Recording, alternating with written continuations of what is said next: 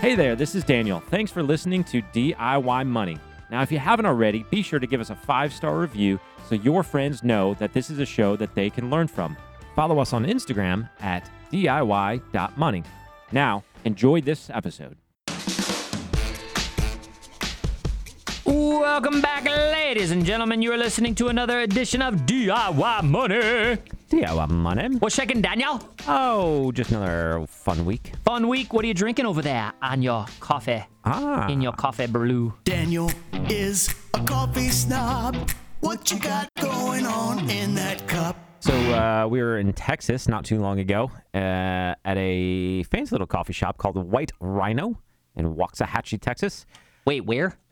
Waxahachie. It's a really fun name. Waxahachie. No yeah, south of Dallas. Uh, they have uh, some coffee roasted for them by small roaster Tweed. Uh, and so this is the bright side, uh, specially made for White Rhino. Is it Tweed. good? It's good. It's a mix of s- s- uh, South American beans. Uh, I don't know which ones. 50 50. I don't know. Guatemalan, Costa Rican, Colombian, something like that. Can we get a, uh, is there like a Yelp for coffee that we could put you on? I'm sure you could create some buzz. Ha! No pun intended.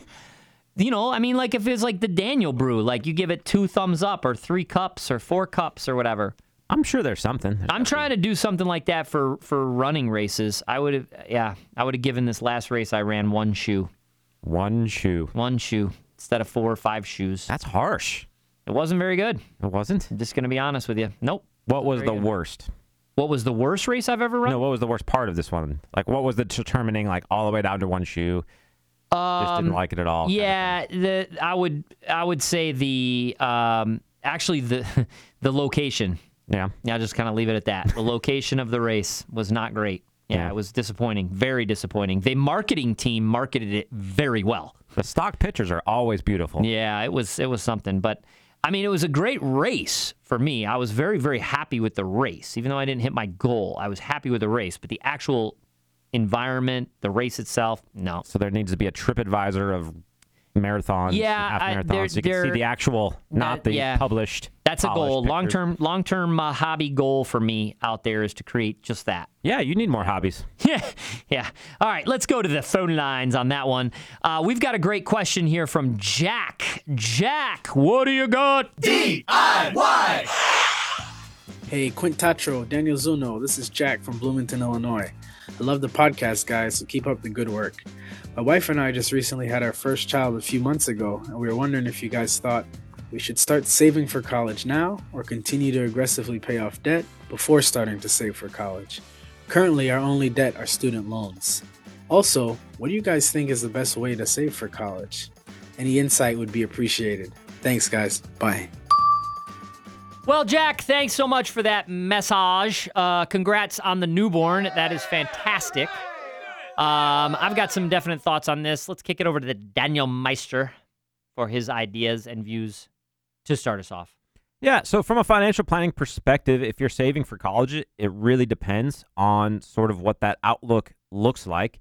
Uh, so that's going to be the stock answer for you, kind of where they're going to college, uh, what vocation you foresee kid or kids getting into, Just, just born. etc. Yeah. So the humor of that is you don't know any of that. yeah. And that makes deciding on sort of a saving avenue really difficult. On top of that, if you look at over the past 20 years how um, vocations have changed and how the college landscape has changed and so forth, I mean, the, the world is massively different uh, from where it was at the turn of millenn- millennia. Uh, and if you go just a few years back before the millennia, even more so. Uh, computers and coding and so forth are much more in demand now than, say, uh, leadership and management and so forth. College now is is less of a focus than it was back then. However, if it is your uh, family's value and purpose and, and so forth that you really want to set aside uh, money for kid or kids to go to college, uh, there are avenues to do that. You could do, um, you know, an ESA, uh, that's an educational savings account. Uh, you could do a 529 plan, so forth. Each of those have their own kind of tax benefits and uh, have some beneficial abilities to be used for education prior to college as well. Uh, however, one of the things that you should be aware of or think about, and one of the things that we're doing as a family, is not necessarily putting that money in designated educational based savings accounts because once you put it in there, it is restricted. It really can't be used for anything other than education. So, what we're doing in our family is taking the standpoint of the the college landscape and, and the higher education landscape is dynamically changing uh, year to year now. And we foresee that over the next 15 to 20 years, it will continue to do that. We also don't really know what our kids are going to want to do in life. And as the uh, sort of gig economy picks up and as entrepreneurship with technology becomes a much easier thing to do, that meaning that, that people can start a business very simply now where they would have had to do it basically 10, 15, 20 years ago. There's a lot more opportunities, I guess, for your kids in the future that don't involve going to school for four to eight years. Because of that, what we're doing uh, in our family is utilizing a joint account in my wife and I's name, putting money in that designated for our kids, using a target date fund for that. So it's very low cost. Uh, the risk sort of scales down over the years. And when they're of age, we can sort of gift that to them over time via either paying for their education or we can help invest in their first business uh, or other ventures that they might want to be a part of. That you know, one of our sons might want to go join the military, might have education paid for, but might need that those funds for other uses and so forth.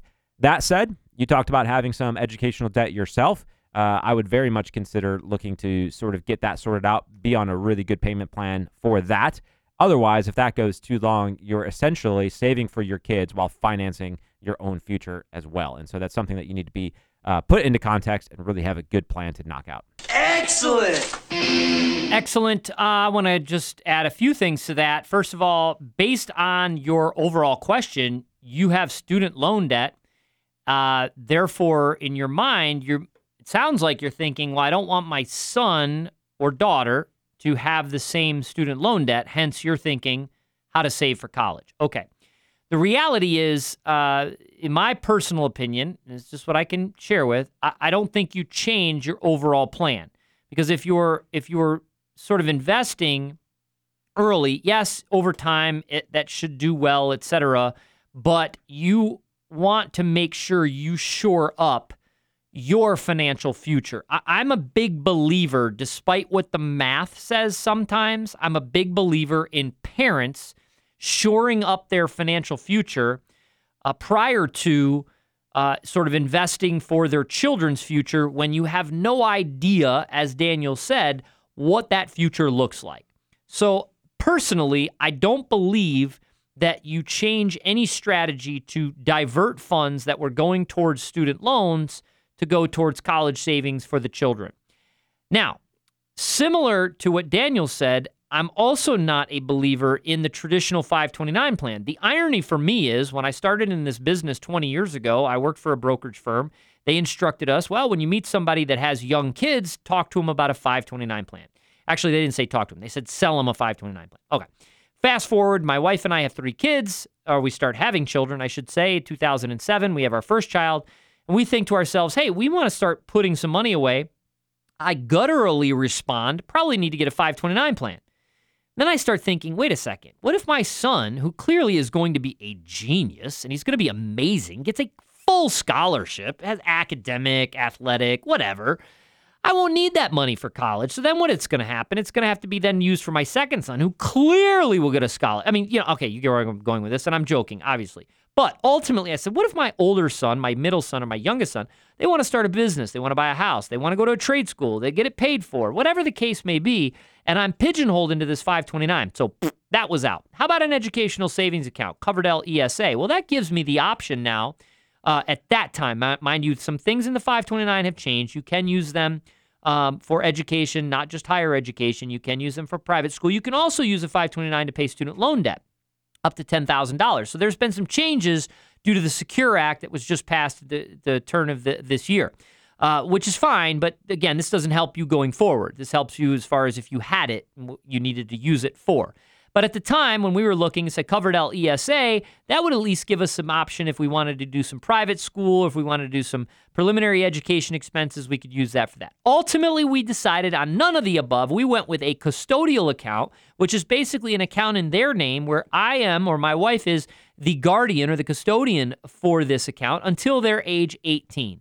we are uh, basically gifting them money, putting it into that account on an annual basis. Actually, we do it every two weeks.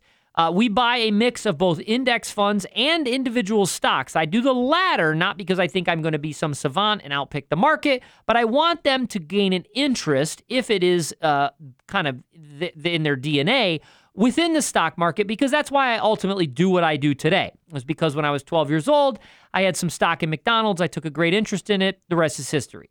So my children, they have stocks that they know of, uh, that they are aware of, and so when we see the company or when we talk about the company, I do remind them, hey, you know, you own some shares in that that company, that Apple or uh, Tesla for a while or whatever it may be. Again, my goal there is not to just outpick the S&P 500 or try to outperform it, but it's to gain some interest level on their end. So what we're doing is we're putting money in custodial accounts that will be for their benefit but at 18, it becomes theirs. That's the red flag. I'll caution you. There's a couple things, but that's the big red flag because if you have a child that's irresponsible with money, they're going to get that money at 18. By law, it becomes theirs. If they want to go out and blow it or find themselves traveling Europe and you don't necessarily agree with that, well, guess what? Doesn't matter. It's going to happen. Now, ultimately, the other thing you have to be aware of is some tax issues. Now, as long as you keep, and I think it's what, $2,200, $2,500, what is the kiddie tax trigger right now, Daniel? Do you know off the top of your head? Uh, it's right around there. Okay, so as long quick. as you keep the annual tax uh, amount, so that's your your capital gains or your interest and dividends below that amount, then basically your children are going to pay tax on that money at their level. Okay, well, guess what? Unless your kid has some unbelievable app that he sold for $100,000 a year, he's more than likely not paying taxes at all. So, therefore, there will be little to no tax consequences on that money. But you do want to make sure, because with a long term uh, uh, account like that, you do want to make sure that if all of a sudden one day you decide to unlock gains, that you're not unlocking so much that it triggers at the highest, I think it's now the highest uh, income bracket uh, of the parents or something along those lines. It's very high, basically. You're gonna get you're gonna get uh, whacked in taxes. So you just have to be a little bit more conscious. But you can use investments such as uh, Berkshire Hathaway stock, for example, and you're gonna own basically that's a mutual fund. That's not gonna pay any dividends because Berkshire Hathaway doesn't pay dividends, and you're going to own companies like Apple and Bank of America and basically whatever uh, Warren Buffett buys. That's a great alternative. Uh, so ultimately, again, getting back to your question, I don't think you change your strategy. I do, however, think that if you want to start opening an account for your children, I would look and consider the custodial account. And oh, by the way, this is a great thing, in my opinion. My uh, family members didn't always take us up on this, but the last thing you need at birthdays or you know Christmas is another plastic toy sitting in the house. I always tried to encourage pa- family members. Look, if you want to get you know a little Susie something for the birthday, how about fifty bucks to the uh, Charles Schwab custodial account? Again, sometimes they did, sometimes they didn't. I wish more people took us up on that rather than buy the tchotchke that we ended up giving away. But nonetheless, that's an option as well. In the custodial account, you have that option. Anybody can write a check and contribute uh, on your little one's behalf. So hopefully that answered your question. It was a great one. Don't deviate from your plan. Stick to your plan. Get out of debt. That will be the greatest investment you can make for you and your wife, and I believe for the future of your family. Great question. That one comes from Jack, who said Quintatro. Tatro. It's a long A. Tatro. A Y. Should have a more simple name like myself. Yeah, Kazulno. Okay. What is that, anyways? Polish Polish. of Slavic origin. Okay. Have you done the 23andMe? No. I want to do that, I think. Does that tell you where you're from? All over the place. Yeah. Yeah, I- 23andMe. Probably figure out something random. This is not an ad. We're not sponsored by 23. Not yet. Boom. All right, Jack, that was a great question. Thanks for sending it in. All he did was hopped on his smartphone, sent us a voicemail or a voice recording to podcast at DIYmoney.org. That's podcast at DIYmoney.org. The queue, the question queue, get a little sparse. Get a little sparse. Send us that question. We might use it on the air, and if we do, Will, the intern, will send you a $25 Amazon gift card. Boom. That's not DIY money. I don't know what is. Thanks again for listening. Remember, friends, the secret to wealth is very simple live on less than you make, invest the rest, and do so for a very, very long time. Make it a great one.